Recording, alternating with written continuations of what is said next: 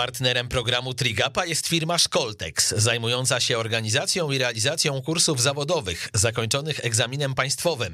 U nas nauczysz się obsługi wózka jezdniowego, ładowarki teleskopowej, żurawia, podestu ruchomego czy suwnicy. Nasze kursy przeprowadzamy na terenie całej Polski. Więcej na w w w kropka szkoltex kropka p l. Kamil Gapiński, dzień dobry, witam Was bardzo serdecznie. Kolejny odcinek programu Trigapa. Dzisiaj porozmawiam z Przemysławem Szymanowskim, z człowiekiem, który związany jest z triatlonem już od ponad dwóch dekad. E, witam Cię, Przemku, bardzo serdecznie. Witaj, Kamil. Ma bardzo dużo medali mistrzostw Polski, zaraz o tym będziemy mieli okazję pogadać. Natomiast na początek, jako kibic piłki, muszę spytać, czy Przemysław Szymanowski ma cokolwiek wspólnego ze słynnym Antonim Szymanowskim, przed laty obrońcą reprezentacji Polski, między innymi u Kazimierza Górskiego. Jakiś wujek, dziadek, czy po prostu zbieżność nazwisk? Jak to jest? No powiem szczerze, że nigdy tego nie sprawdzałem, yy, więc yy, no kwestia do, do, do sprawdzenia. Być może jakieś są geny.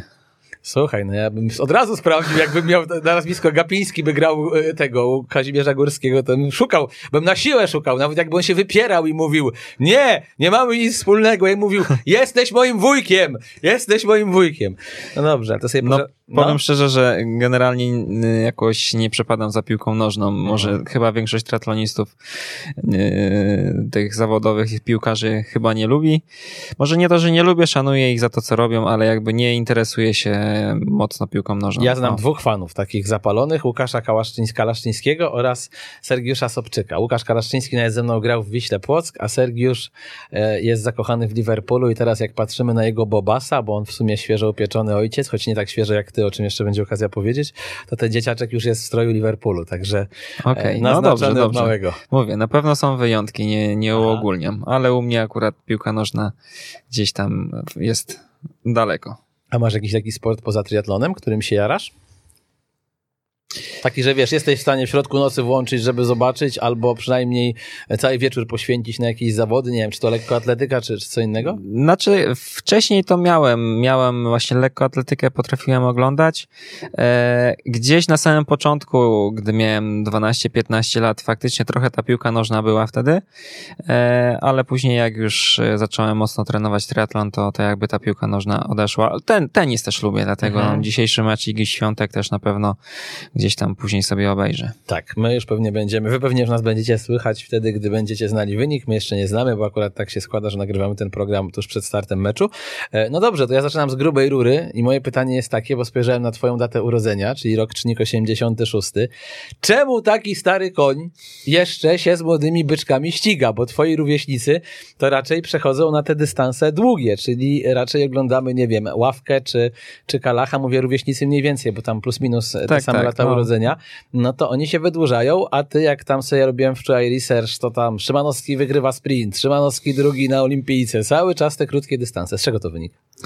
Znaczy powiem tak, spróbowałem swoich sił na czasówce pięć sześć lat, w dwa tysiące piętnastym może tak, bo mamy rok już dalej, więc trochę się mogę pogubić. Szybko to leci, co? Dokładnie, siedem więc lat siedem już. Lat temu.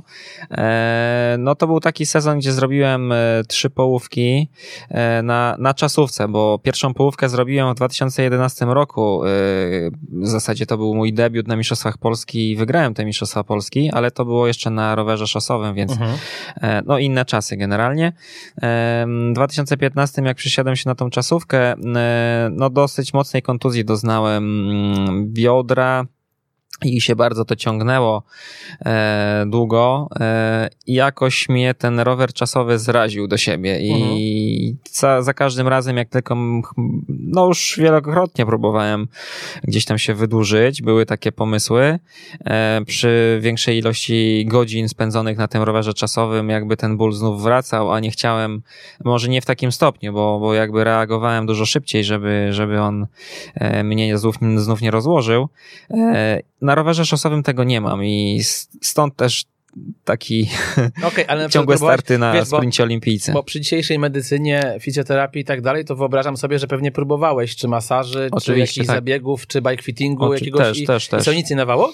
No jakby cały czas troszkę, troszkę pomagało, ale jakby pozycja, która była bezpieczna dla mojego ciała, nie jest zbyt aerodynamiczna. Ja kręcę okay. bardzo wysokie waty, a, a jadę czterdzieści na godzinę. Z Marcinem Ławickim rozmawiałem.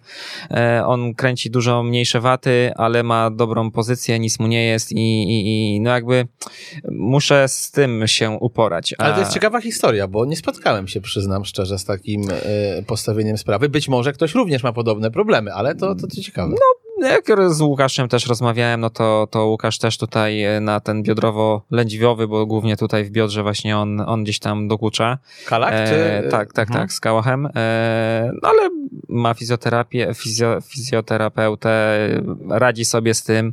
Jakby mm, ja nie lubię, jeżeli coś długotrwale mi doskwiera. Jestem hmm. takim zawodnikiem, który... Taki jest bardzo, można powiedzieć, perfekcyjny lub, nie wiem, czuły na takie detale i jakby jeżeli coś tam dłuższym, dłuższej perspektywie mi doskwiera i coś nie pomaga, to jakby raczej to odpuszczam. Eee, ale nie mówię nie. Mhm. Nie obraziłem się totalnie na rower czasowy.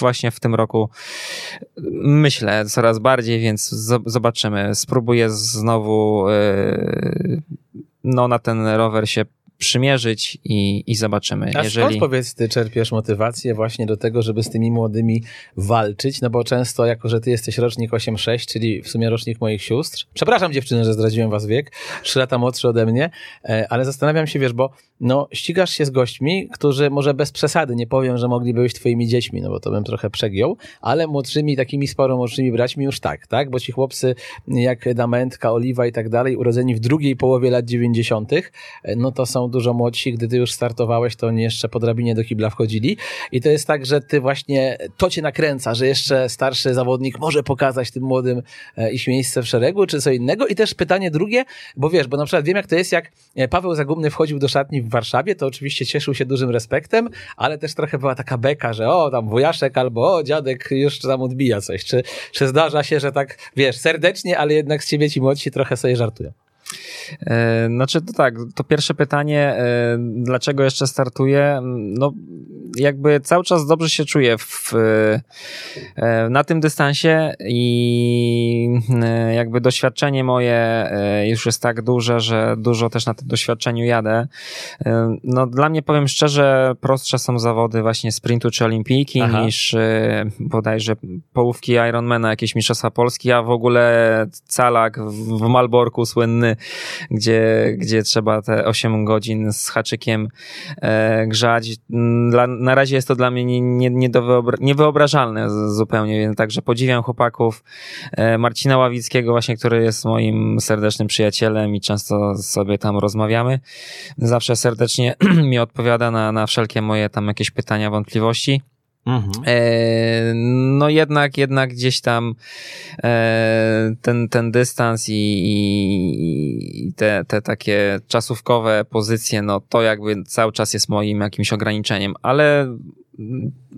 muszę chyba do tego dorosnąć, tak mhm. się śmieję. Słuchaj, Jan Frodeno jest sporo starszy, także masz jeszcze czas. Dokładnie. On jest chyba osiemdziesiąty pierwszy rocznik, jest tak, starszy tak. ode mnie. Janek jest osiem jeden, pisałem nawet o nim pracę magisterską. O, bodajże. A to ciekawe, to będzie jeszcze okazja powiedzieć. Tak. No dobrze, i czyli tak, motywacja jest, a, a bywa taka szydera przed zawodami, czy, czy raczej się z tym nie spotyka? Niektórzy zawodnicy, znaczy większość mnie bardzo szanuje. I, i... Ale wiesz, bo ja nie mówię takiej szyderze w, w stylu, że tam, nie wiem, ktoś cię nie lubi, takim trash talkingu, tylko takiej, no, takiej szyderce, jak to się robi, takiej pozytywnej, nie? Pozytywna jest. No jest na przykład, że jesteśmy nazywani z Sylwkiem Kusterem dinozaurami, uh-huh. także no, myślę, że to po części trochę tak jest, bo, bo Sylwek też jeszcze został na tych dystansach, więc no, we dwóch jesteśmy takimi trochę dinozaurami. Uh-huh.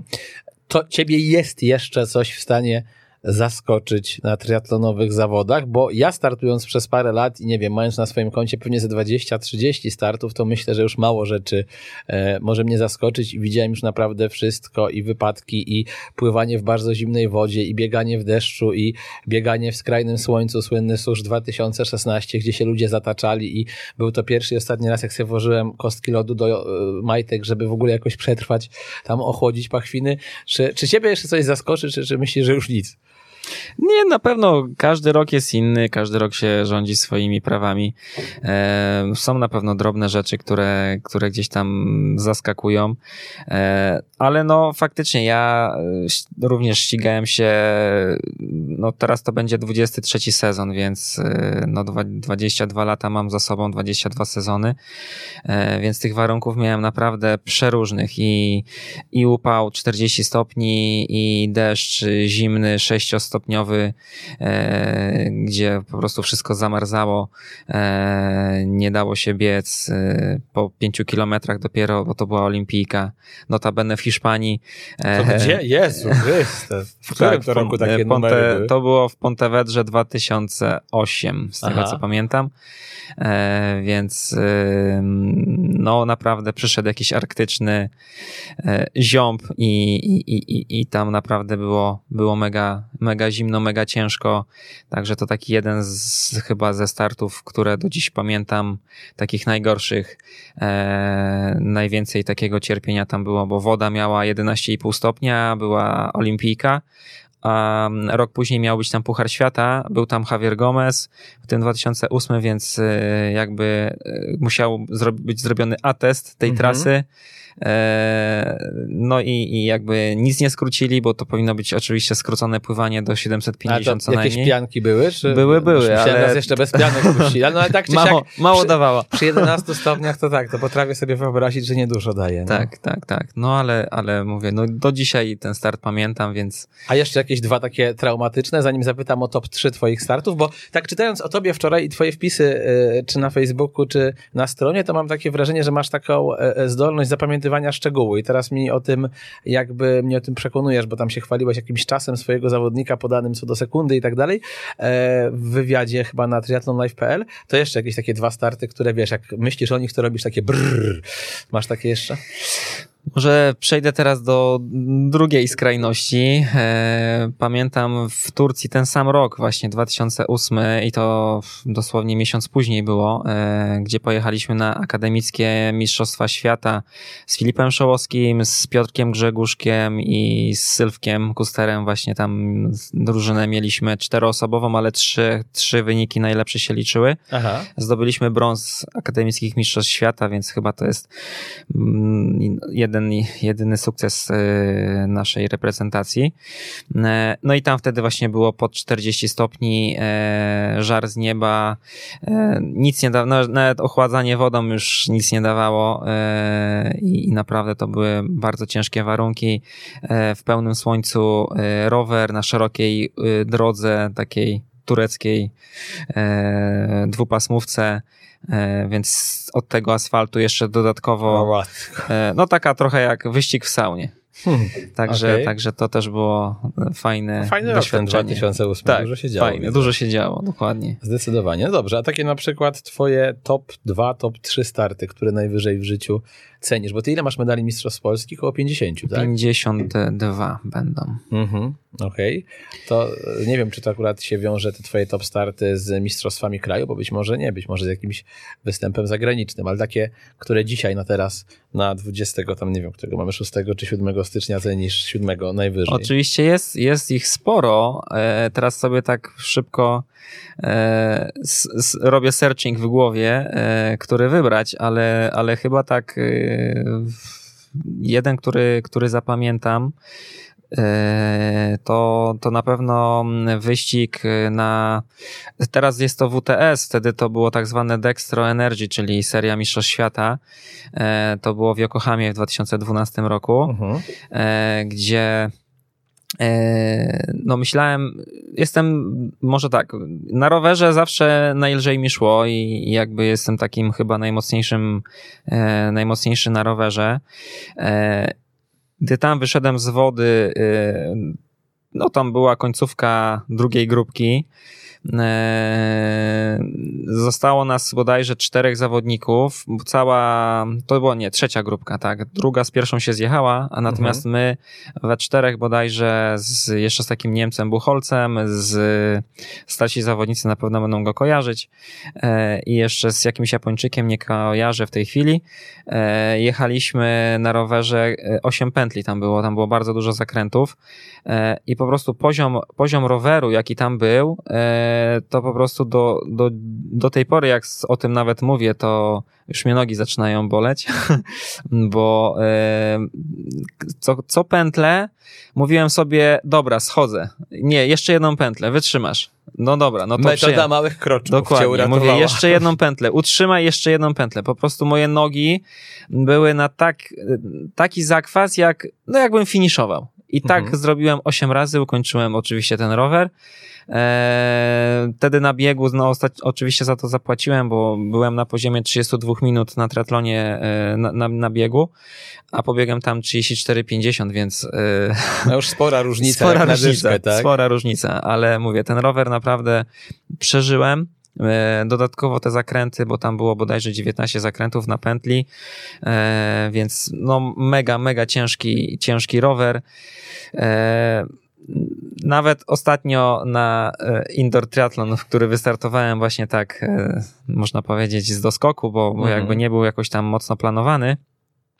Jadąc na rowerku stacjonarnym właśnie przypomniało mi się ten, ten start w Yokohamie, że mówię, stary, wytrzymałeś Yokohamę, to tutaj już piętnaście, nic cię nie złamie. dwadzieścia minut to jest żaden problem. Okay. Tak, a z tych polskich radę. startów?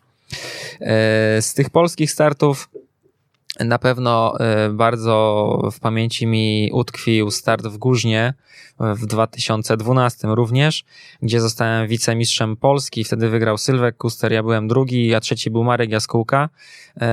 Także no to takie było dla mnie coś historycznego, ponieważ z Markiem e, chyba nikt nie wygrywał z Polaków e, na Mistrzostwach Polski, jedynie Sylwkowi się to udało i, i mnie, e, więc wtedy no, czułem, że to jest coś, coś wielkiego e, i, i jakby m, gdzieś tam w tej historii się zapisałem, że, e, że wygrałem z naszym o, olimpijczykiem. A uważasz z perspektywy osoby będącej tyle lat w triatlonie, że Marek Jaskółka to jest nasz najlepszy pros w historii? Wynikowo tak, wynikowo tak. Nie masz takiego niedosytu, że on mógł trochę jeszcze zrobić lepsze wyniki? Nawet nie może no, nie o igrzyskach, ale też o Hawajach mówiąc? No myślę, że znaczy jeżeli chodzi o igrzyska, no to Marek na pewno nie trafił z formą ani na Pekin, ani na Londyn. Mhm. Jego stać było na pierwszą dwudziestkę co najmniej igrzysk, a w dobrym układzie nawet na pierwszą dziesiątkę. Ale no, Marek był też bardzo ambitnym zawodnikiem i jak wiedział, że chce jechać na igrzyska, to zawsze bardzo mocno się do tego przygotowywał. No i niestety za mocno. Marek zazwyczaj miał formę po igrzyskach, kiedy już te emocje opadały i, i, ta, i ta forma gdzieś tam mu strzelała w górę. Ale naprawdę fajny chłopak, miał serducho do, do pracy, więc, więc no na pewno nie zrobił w tych najlepszych, najważniejszych imprezach swoich takich życiowych osiągnięć. A z tych ludzi goniących Marka Jaskółkę, z tego pokolenia zawodników urodzonego w latach osiemdziesiątych, kto twoim zdaniem był najbliżej tego, żeby się na igrzyska zakwalifikować i czemu się nie udało? Być może wymienisz swoje nazwisko, nie wiem, ale... Ale jak ty na to patrzysz już z perspektywy kilku lat, tak na chłodno?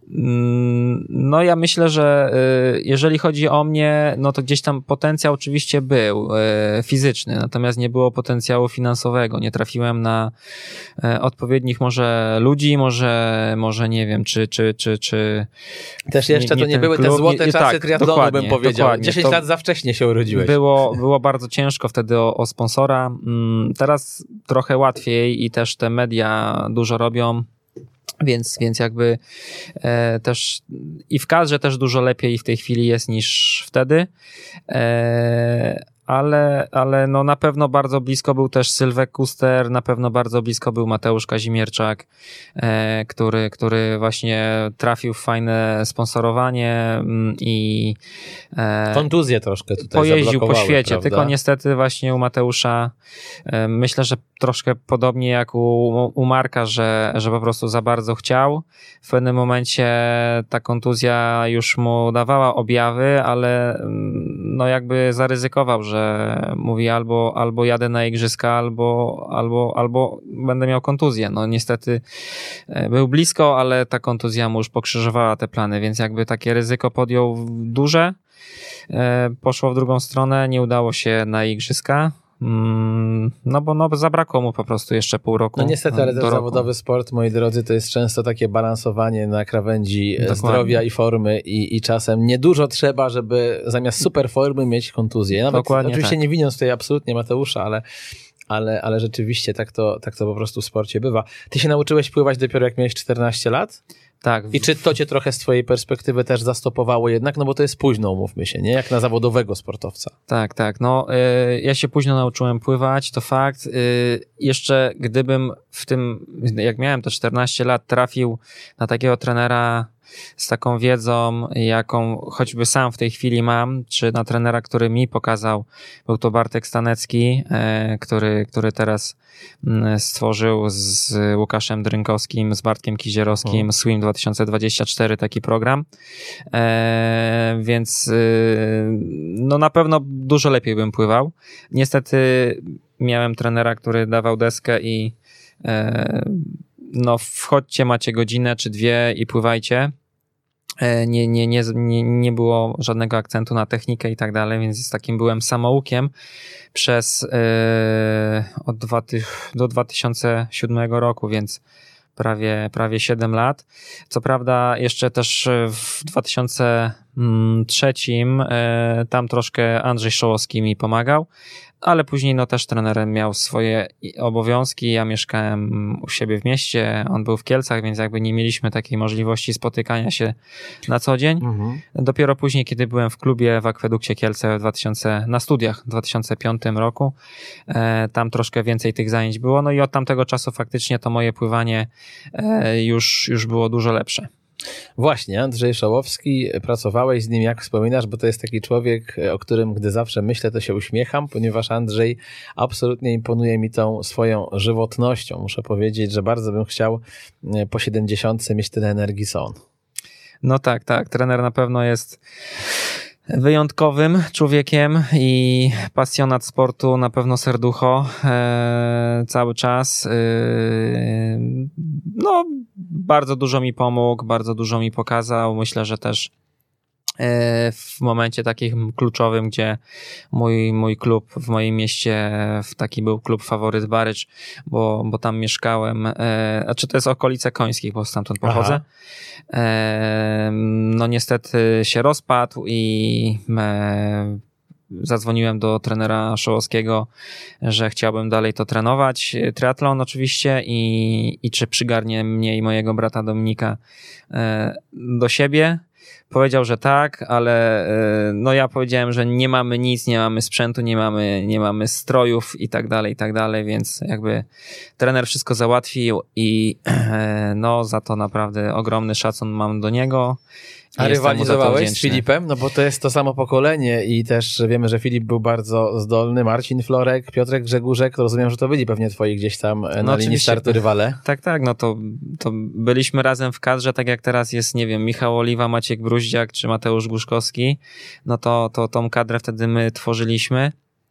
Więc no znaliśmy się, no z Filipem było o tyle e, inaczej, że też na co dzień przez studia się widzieliśmy, bo razem pływaliśmy, ale, ale rzadko razem robiliśmy pozostałe dyscypliny, no bo każdy był w innej grupie, znaczy ja byłem młodszy, więc, więc o dwa lata, więc Filip z moim bratem Dominikiem byli rówieśnikami, e, tylko studiowali w innych grupach, więc te treningi wspólne były tylko basenowe, bo rano chodziliśmy na szóstą przed studiami, a później każdy w swoim czasie, kiedy miał okienko, robił pozostałe dyscypliny. No właśnie, wspomniałeś coś o swoim bracie, to jest dobry moment też, żeby go zareklamować. Rocznik osiemdziesiąty czwarty również startował. Czy to on był taką inspiracją? No bo wiadomo, jak to w rodzeństwie bywa, że ten nawet dwa lata młodszy dzieciak pewnie na tego dwa lata starszego patrzy z podziwem. Czy to jakoś inaczej się zawiązało? I jeszcze też go trochę zareklamuj, na jakim on poziomie startował, czy jeszcze startuje? Jak to no tak, Dominik był moim takim mentorem, można powiedzieć.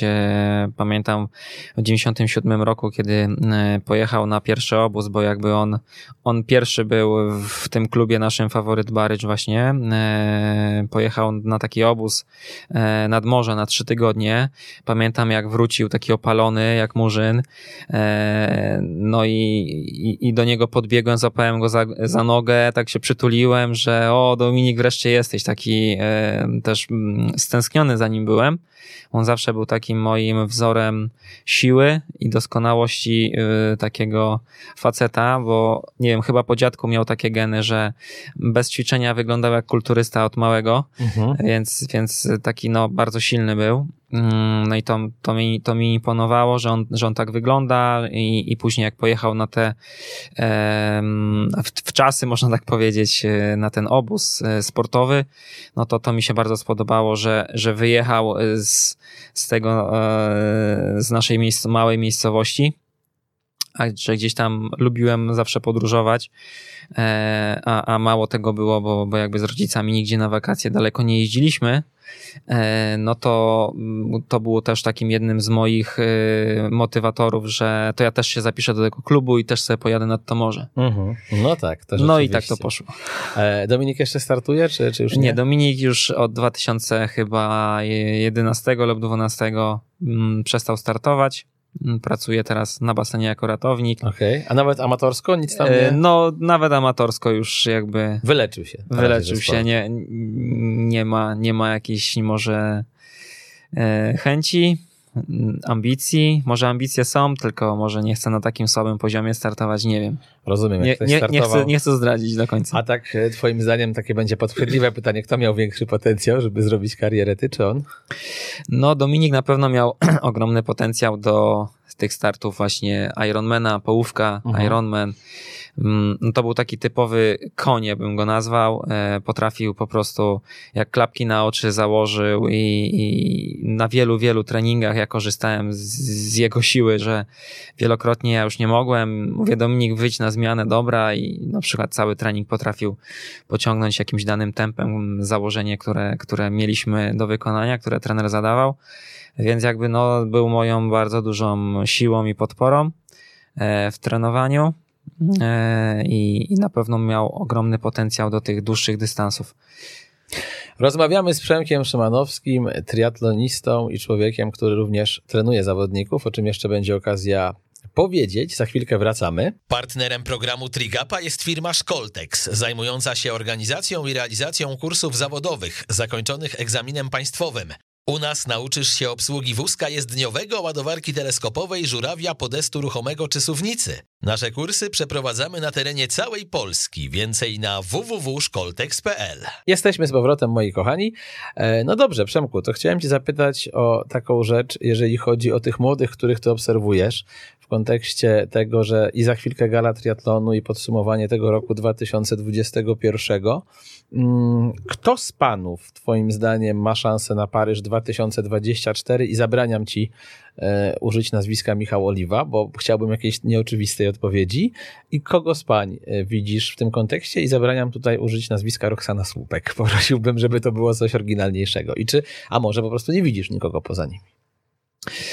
Znaczy, no powiem tak, Michał Oliwa po tym sezonie no nie, pokazy, nie pokazał dobrej formy. Jakby Michał stanął na...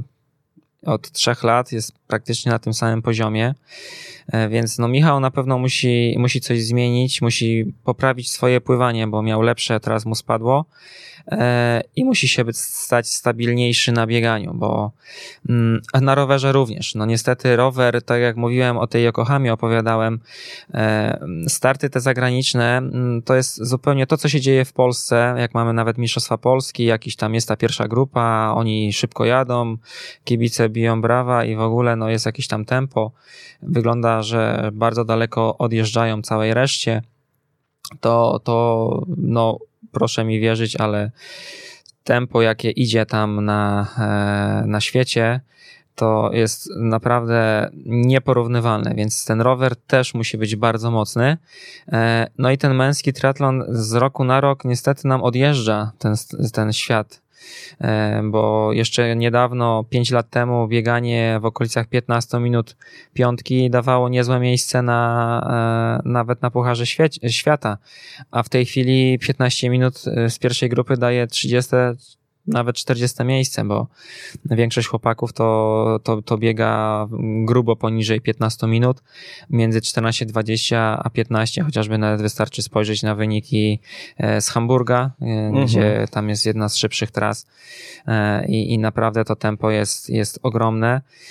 To samo na sucho chłopaki, cała ta czołówka, tam na, wynik czternaście, czternaście z grosikiem to jest, to jest normą. Bieganie piątki na, na, na sucho, więc jakby no ten poziom, ten poziom musi być dużo większy. Ale tak skracając, jeżeli mam Michała nie wymieniać, bo, bo Michał oczywiście jest najbardziej doświadczonym z tych, z tych młodszych zawodników i Michałowi jak najbardziej dobrze życzę, bo jest fajnym chłopakiem i, i na pewno chce pojechać na te igrzyska, ale no powiem szczerze, bardzo, bardzo ciekawym, ciekawym będzie Mateusz Głuszkowski mhm. zawodnikiem i Marcin Stanglewicz, bo jego tata, naprawdę poznałem go na ostatniej konferencji trenerów w Spale. No jest bardzo blisko Norwegów, bardzo blisko fizjologów, Jana Frodeno, więc na pewno ma dużą wiedzę i, i widać z tego, że będzie chciał swojego syna jak najlepiej przygotować. Już widać, że jako junior naprawdę fajnie sobie radzi. Mhm. Także myślę, że jak tak dalej pójdzie, no to Marcin ma duże szanse. Nie wiem tylko, jak jest z jego pływaniem, bo jego pływanie niestety na świat jest jeszcze za słabe, ale jeżeli, jeżeli podciągnie to pływanie, to, to Marcin też naprawdę może być fajnym kandydatem. U Głuszkowskiego z kolei dobre pływanie, bo na Pucharach Europy wychodzi z przodu. Tak, tak, tylko że u, u Mateusza właśnie bieg głównie robi robotę, ale w tym roku już pod koniec sezonu bardzo fajnie poprawił ten bieg, bo... To bo... właśnie nie robi roboty w sumie, nie robił roboty, nie? A teraz, teraz zaczyna robić robotę, tak, miejmy nadzieję, tak, że tak, będzie. Tak, że, że, że ten bieg, ten bieg mu zaczął iść i oczywiście no bieganie tam szesnaście z haczykiem piątki, no to no nie oszukujmy się, na świecie to jest nic, ale patrząc na to, że Mateusz jeszcze dwa lata temu biegał dziewiętnaście czy dwadzieścia, nawet potrafił pobiec, pamiętam, no, chyba widać, w, że jest w Rawie Mazowieckiej, tak, widać, że jest progres i to spory, więc jeżeli tak dalej będzie, no to Mateusz Głuszkowski też może być szczególnie, że fajnym... też ma fajnego tatę, ja z Bogumiłem tak, Głuszkowskim dokładnie. Rozmawiałem tutaj też w programie i, i muszę powiedzieć, że to jego takie podejście do życia trochę filozoficzno-zen zrobiło na mnie dobre, dobre wrażenie. Taki jego spokój to jest coś, co w dzisiejszych czasach niezwykle e, takich dynamicznych jest fajną przystanią i, i mam nadzieję, że oni obaj z tymi, jak sam mówisz, mądrymi ojcami e, zrobią postęp, żeby też, znaczy ja w ogóle, szczerze mówiąc, oczywiście widzę to, co ty mówisz, że, że świat e, bardzo jest mocny, natomiast mam nadzieję, że te wszystkie działania, czy Filipa, to, że mamy teraz tą bazę wypadową w Hiszpanii, to, że są pieniądze na stypendia dla zawodników, że docelowo,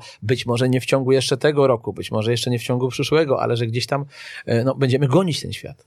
No tak, to, to co teraz jest w kadrze, co, co Filip zrobił i, i, i warunki jakie stworzył, no to wreszcie jest to to, co świat już robi od wielu, wielu lat, od dziesięciu, nawet piętnastu. Ja pamiętam, że namioty tlenowe to, to, to już były, jak, jak my byliśmy w kadrze, tylko dla nas wtedy to było w ogóle jakąś e, kosmosem. kosmosem, tak. Mhm. Natomiast świat już to robił, więc jakby my teraz to robimy i to jest jedyna droga, żeby spróbować nawiązać jakąkolwiek walkę. Tylko znowu za kolejne piętnaście czy dziesięć lat dowiemy się, e, że... Mm, to, co my teraz robimy, świat już na pewno robi to, co, to, co Norwegowie, zakładają już pewne chipy na, na ręce, nie wiem, czy tam zauważyłeś, ale e, na przykład e, Blumenfeld, e, te chipy, one e, mierzą temperaturę ciała, oni, mhm. jego fizjolog już stwierdził, że po, temp- po temperaturze ciała jest w stanie określić, ile, jakie ma zakwaszenie, czyli nie musi się zatrzymywać i mierzyć mu co chwila, na przykład na danym mhm. zadaniu,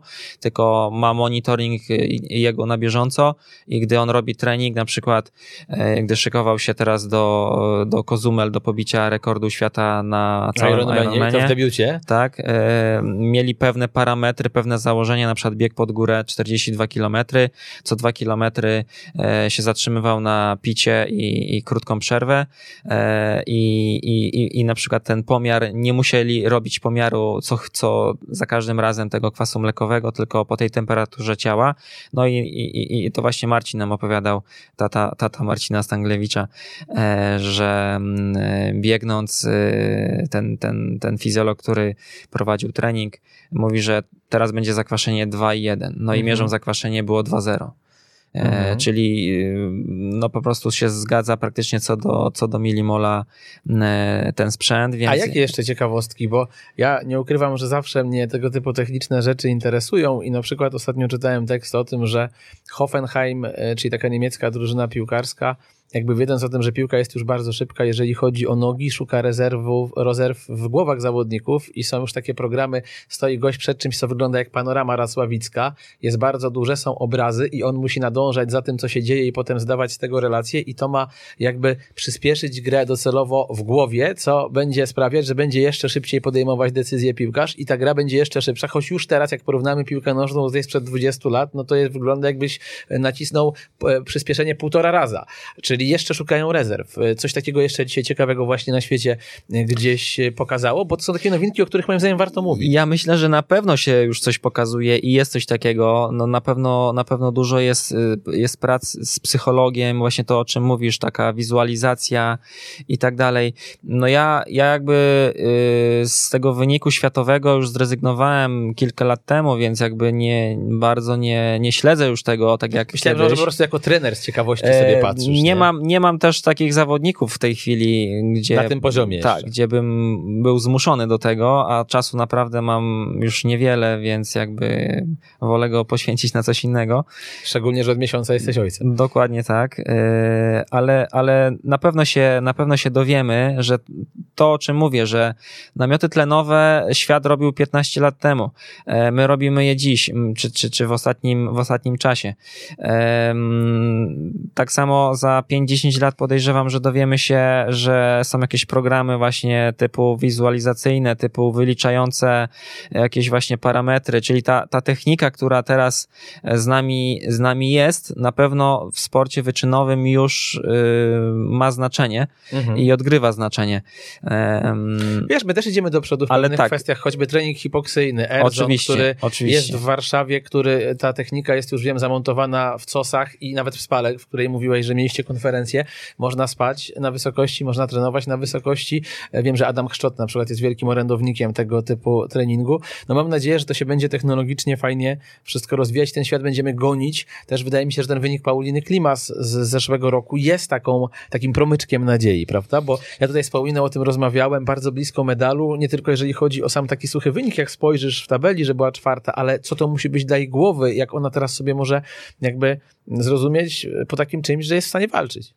No oczywiście, no Paulina też miała, czy może te mistrzostwa w Walencji też e, rządziły się troszeczkę innymi prawami, bo, bo taka ścisła czołówka Europy wtedy startowała na Super Lidze, bo taka mhm. w tym czasie była seria Super Lig, e, Super Ligi, więc jakby no na pewno około dziesięć do piętnastu dziewczyn jej odeszło, gdzie bardzo mocnych z Europy, mhm. ale oczywiście nie ujmuję, bo Paulinie się należy wysokie miejsce na Mistrzostwach Europy i to, że była czwarta, a biegła na medal, ja to oglądałem na żywo, więc po raz pierwszy w serducho kibica triatlonisty naprawdę zabiło, bo ten medal naprawdę było mega blisko. No niestety Rainsli chyba bardziej była cwana, jeszcze cwańsza od, od, od Pauliny. No Paulina zaryzykowała wcześniej, próbując ją jej uciec. No ja bym pewnie próbował na, na, na kreskę to, to rozwiązać, no ale Paulina sama czuje, wie, wie, wie czy jest mocna na finiszu, czy nie. Ja zawsze finisz miałem bardzo mocny, więc ja bym postawił na finisz. Paulina być może czuła, że woli to rozegrać w ten sposób. Spróbowała, więc jakby nie można jej ująć, że przegrała ten medal, bo walczyła mhm. o niego do naprawdę ostatnich centymetrów, więc super, ja się bardzo cieszę, że, że Paulinie się udało. Tak naprawdę bardzo blisko była Roksana. One praktycznie, widziałem jak wyszły z wody, to jechała dwa rowery za Pauliną. Nie wiem co tam się stało u Roksany, bo nie rozmawiałem z nią, znaczy nie spytałem w zasadzie o ten rower, co jej się stało, bo ona powinna jechać z Pauliną tak naprawdę w tej, w tej pierwszej grupie.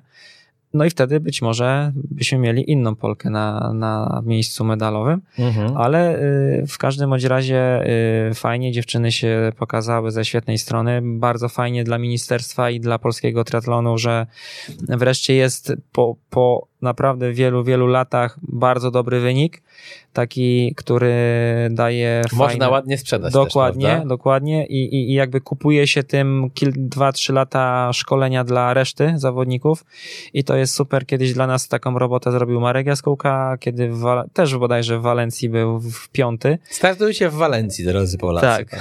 Służy powietrze. E, także, także m, też wtedy były dobre czasy dla nas, bo, bo Marek zrobił dobry wynik i I ta Polska gdzieś tam była już lepiej oceniana i, i w ministerstwie również były lepsze pieniądze. Chciałem zapytać o panią Marię Pytel. Jak to jest, mój drogi, jakby ktoś nie wiedział, to szanowna partnerka naszego rozmówcy. Nawet nie pytam, jak się poznaliście, zapytam, na których zawodach się poznaliście. No tak, tak. Na zawodach się poznaliśmy oczywiście. Było to na Olimpiadzie Młodzieży w Ostrzycach w dwa tysiące trzecim roku. Love at the first no sight, właśnie, czy niekoniecznie? To, nie, nie, właśnie u nas było, było odwrotnie, to nie była miłość od pierwszego wejrzenia, wręcz przeciwnie, taką może historyjkę opowiem, bo jest dosyć śmieszna. Przyjechaliśmy z trenerem Szołowskim i jeszcze wtedy z moim kolegą klubowym, tam mieliśmy za, zarezerwowane dwa pokoje, a Marysia przyjechała ze swoim tatą. No i oni nie mieli żadnej rezerwacji, po prostu przyjechali na ten start. No i mhm. w, szukali po prostu miejsca. Mówią, na miejscu przyjedziemy, znajdziemy coś. No Marysi tata zawsze taki był e, pewny siebie, zawsze, zawsze radził sobie ze wszystkim, więc uznał, że też poradzi sobie z noclegiem. E, ale niestety Ostrzyce były tak małą miejscowością, że wszystko w promieniu dziesięciu kilometrów było pozajmowane, bo no... To jest coś takiego jak, jak, jak Susz no w tej tak, chwili, tak. że zjeżdżają się wszyscy osób, koniec, i, i no. nie ma, nie ma gdzie, gdzie się przespać. No i postanowiliśmy, czy trener postanowił, Szołowski, że ten jeden pokój podzielimy, że, że na jednym łóżku będzie, będę spał ja z moim kolegą, a Marysia na drugim z, z tatą. No i było jedno mniejsze, drugie większe łóżko. No i oczywiście ja wtedy, to była pierwsza moja Olimpiada Młodzieży, zależało mi na dobrym wyniku. Mówię, no to my idziemy na to większe łóżko, a wy pójdziecie sobie na to mniejsze. Całkiem logicznie, ale, ale nie mogłeś nie zostać uznany za dżentelmena. Tak, koniecznie. tak, może tak, może tak. Ale no i wtedy, wtedy Marysia właśnie, że a dlaczego tak i tak dalej, bardzo się postawiła. No Marysia zawsze broni, że tak powiem, takich prawd i, i e, okay. tego, praw, praw człowieka broni, okay. o może tak. E, więc jakby w, wtedy mówię, kto to w ogóle jest? Dlaczego ona tutaj się tak rzuca? I tak dalej, i tak dalej. Więc jakby to było, to było bardzo śmieszne. E, notabene oni byli na tym większym łóżku, my na mniejszym. Ale, ale jakby tak jakąś taką drobną sprzeczką się zaczęła nasza znajomość, ale później, później los chciał, że na studiach byliśmy, w tym samym klubie byliśmy, później na studiach, też w tej samej grupie studiowaliśmy, no i tak na studiach się zbliżyliśmy do siebie. Okej, a powiedz, życie w takiej sportowej parze, jakie są jego plusy, jakie są jego minusy? Ja z kilkoma sportowymi parami tutaj rozmawiałem, może nie z profesjonalnymi sportowcami, bo bo z Arturem Pupką i Julitą Sikorą, no Czarek Figurski oraz jego partnerka, powiedzmy, że profesjonalni, choć nie sportowcy, no bo to profesjonalny trener i profesjonalna pani sędzia, a, a z perspektywy zawodników, co jest na tak, co jest na nie tutaj?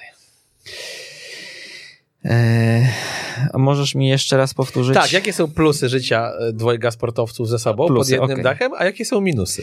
Eee, zamyśliłem się z tym Arturem i Julitą, bo też ich znam i jakby... Aha. Nie wiedziałem, co konkretnie mam odpowiedzieć. Plusy na, plusem na pewno jest to, że się rozumiemy, że jedno drugie zawsze, zawsze zrozumie. Dużo idziemy na kompromisy, bo wielokrotnie jest tak, że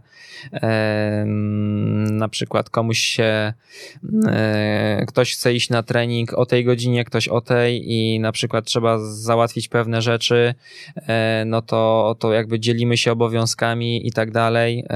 I, i to życie sportowca, dwóch sportowców, kiedy się wspierają, na pewno jest dużo łatwiejsze. Natomiast y, wiele razy jest też tak, że, że można jakby każdy trochę w swoją stronę ciągnie mhm. y, i też i też tutaj no to są takie powody do różnych sprzeczek i, i, i kłótni, ale my zawsze staramy się żyć w zgodzie i, i, i, i, i tych kompromisów, na te kompromisy idziemy. Na pewno jeszcze ogromnym plusem jest też to, że ta wspólna pasja też no jakby idziemy, idziemy przez życie razem, wspólnie, daje to dużą, dużą siłę.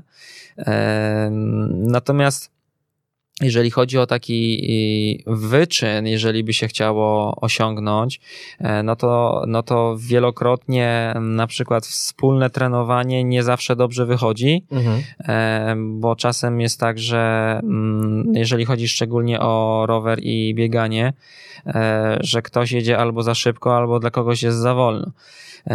Więc jakby często też treningi biegowe trenujemy oddzielnie, czasami wspólnie rower, a zazwyczaj zawsze pływamy razem, bo jakby w wodzie nie ma znaczenia, mijamy się na jednym torze. A ty jesteś jeszcze trenerem do tego, swojej żony? E, tak.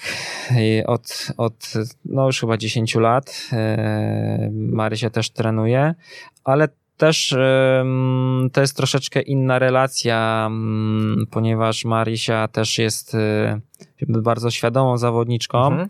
i bardzo doświadczoną i też bardzo specyficzną.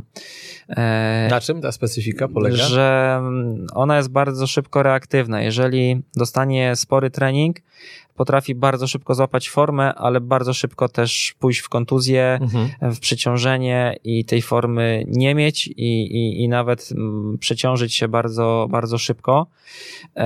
Więc jakby ona, ona potrzebuje delikatnego treningu e, i też tak do, dobrze dobranego, czyli, czyli ten akcent musi być e, dobrze dla niej dobrany, nie, nie za mocny, nie za słaby e, i właśnie tutaj wielokrotnie jest tak, że ona, mm, ja mówię zadanie, ale ona sama sobie dobiera prędkości, bo, bo jakby czuje, e, żeby ją to rozwijało, a nie zwijało, mhm. e, więc jakby tutaj e, jest, nie ma, nie ma takiego zero-jedynkowego układu, tylko jakby jest zadanie, ale ona, ona sama jakby sobie go to dostosowuje, dobiera, realizuje. A Marysia jest twoją rówieśniczką? Tak. I teraz myślę sobie, że pewnie przed wami, no siłą rzeczy tej kariery mniej niż więcej, waszym pomysłem na te życie po życiu to jest właśnie prowadzenie zawodników, trenowanie i robienie takiego własnego teamu, czy, czy jakoś inaczej to widzicie?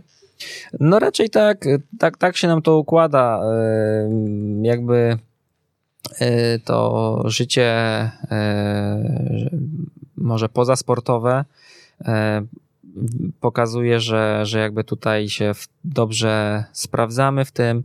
Marysia jest też trenerką pływania, uczy też dzieciaki pływania samego. Nie? A wy na co dzień w Starachowicach mieszkacie? Na co dzień w Starachowicach, okay. Tak. Więc jakby tam, tam uczy, uczy też zwykłe dzieci, nie mówię o sportowcach, tylko e, po prostu uczy pływania, jest w tym naprawdę bardzo dobra, e, uczy też dorosłych, więc jakby te umiejętności nasze mm, też dajemy zwykłym ludziom, nie tylko sportowcom, e, więc no to nas cieszy, bo wielokrotnie na przykład przyszło ostatnio małżeństwo do Marii, które półtora roku pływało e, u siebie w mieście, bo nie byli ze Starachowic.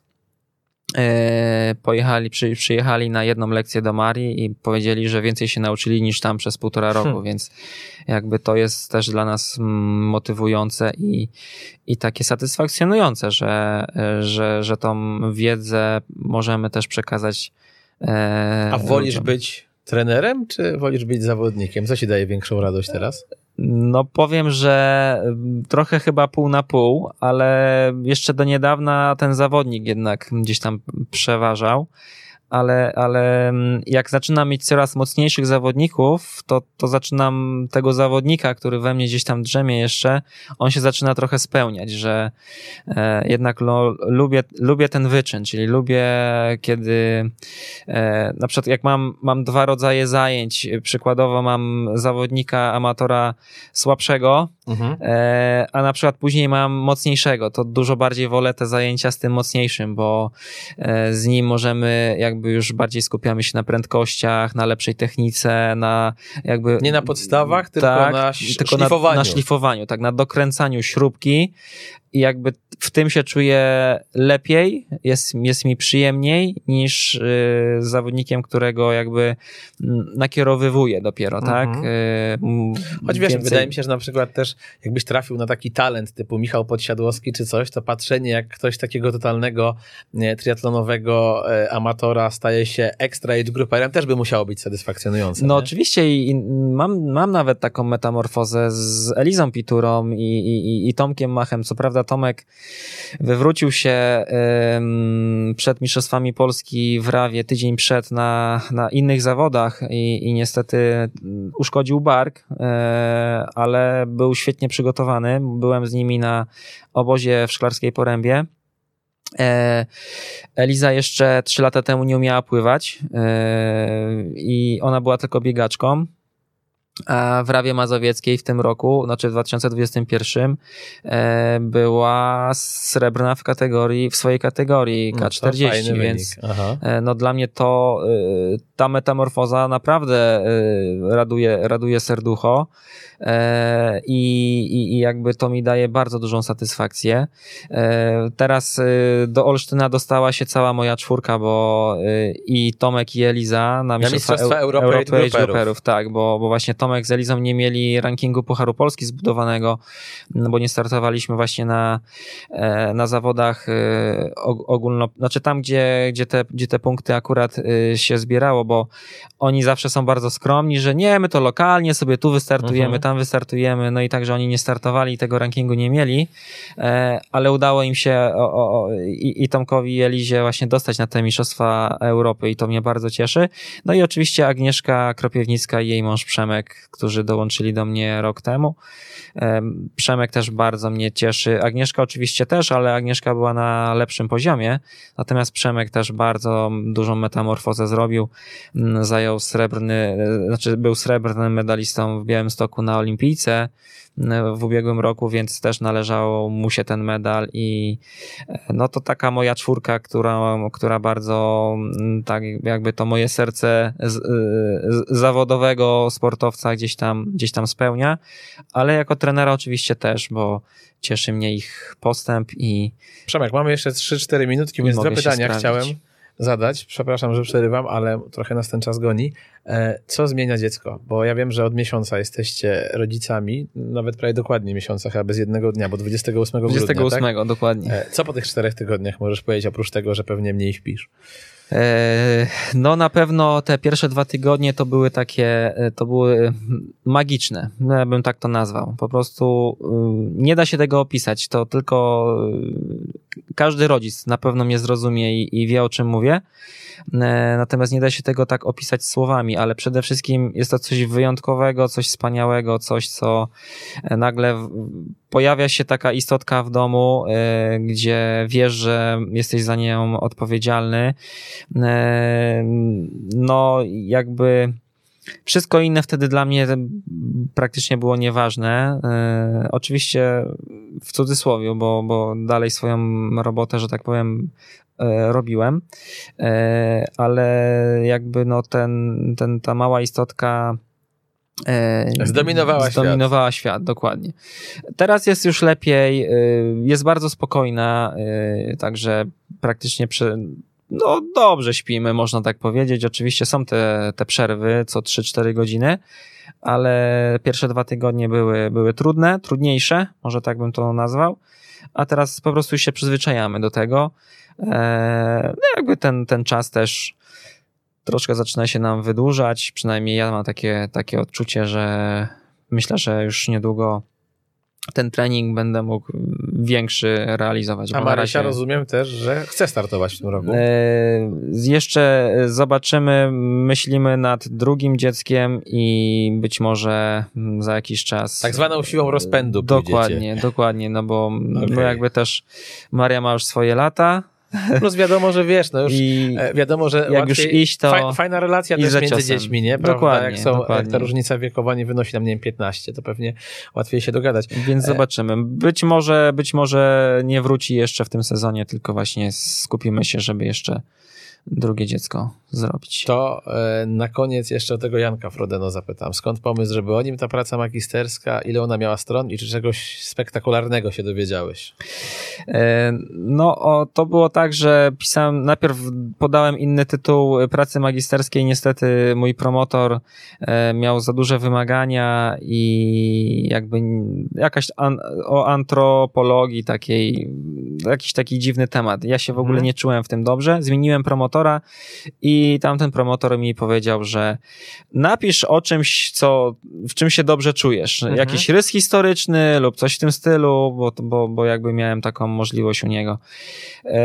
No to, to właśnie zrobiłem taką pracę rys historyczny triatlonu i też trochę w oparciu o, o, o mistrzów. I, i, I właśnie między innymi tam Janek Frodeno pojawił się w tej pracy, bo to nie było stricte tylko o Janie Frodeno, tylko okay. e, wtedy też było o, o triatlonie w Polsce, o mistrzostwach Polski, o igrzyskach, kto jest mistrzem olimpijskim, a to właśnie było w dwa tysiące ósmym roku. W październiku pisałem tą pracę, więc e, Janek już był mistrzem olimpijskim. W, sensacyjnym wtedy. W sensacyjnym, dajmy, tak, e, bo jakby nikt na niego chyba nie stawiał. On nigdy wcześniej nie wygrał zawodów Pucharu Świata. Dokładnie tak. Dokładnie jak już tak. zaczął, to ale zbliżał się, był już był blisko dziesiątki, także może jakieś papiery, papiery miał, ale faktycznie był dużo, no chyba największym zaskoczeniem, że, że, że wygrał.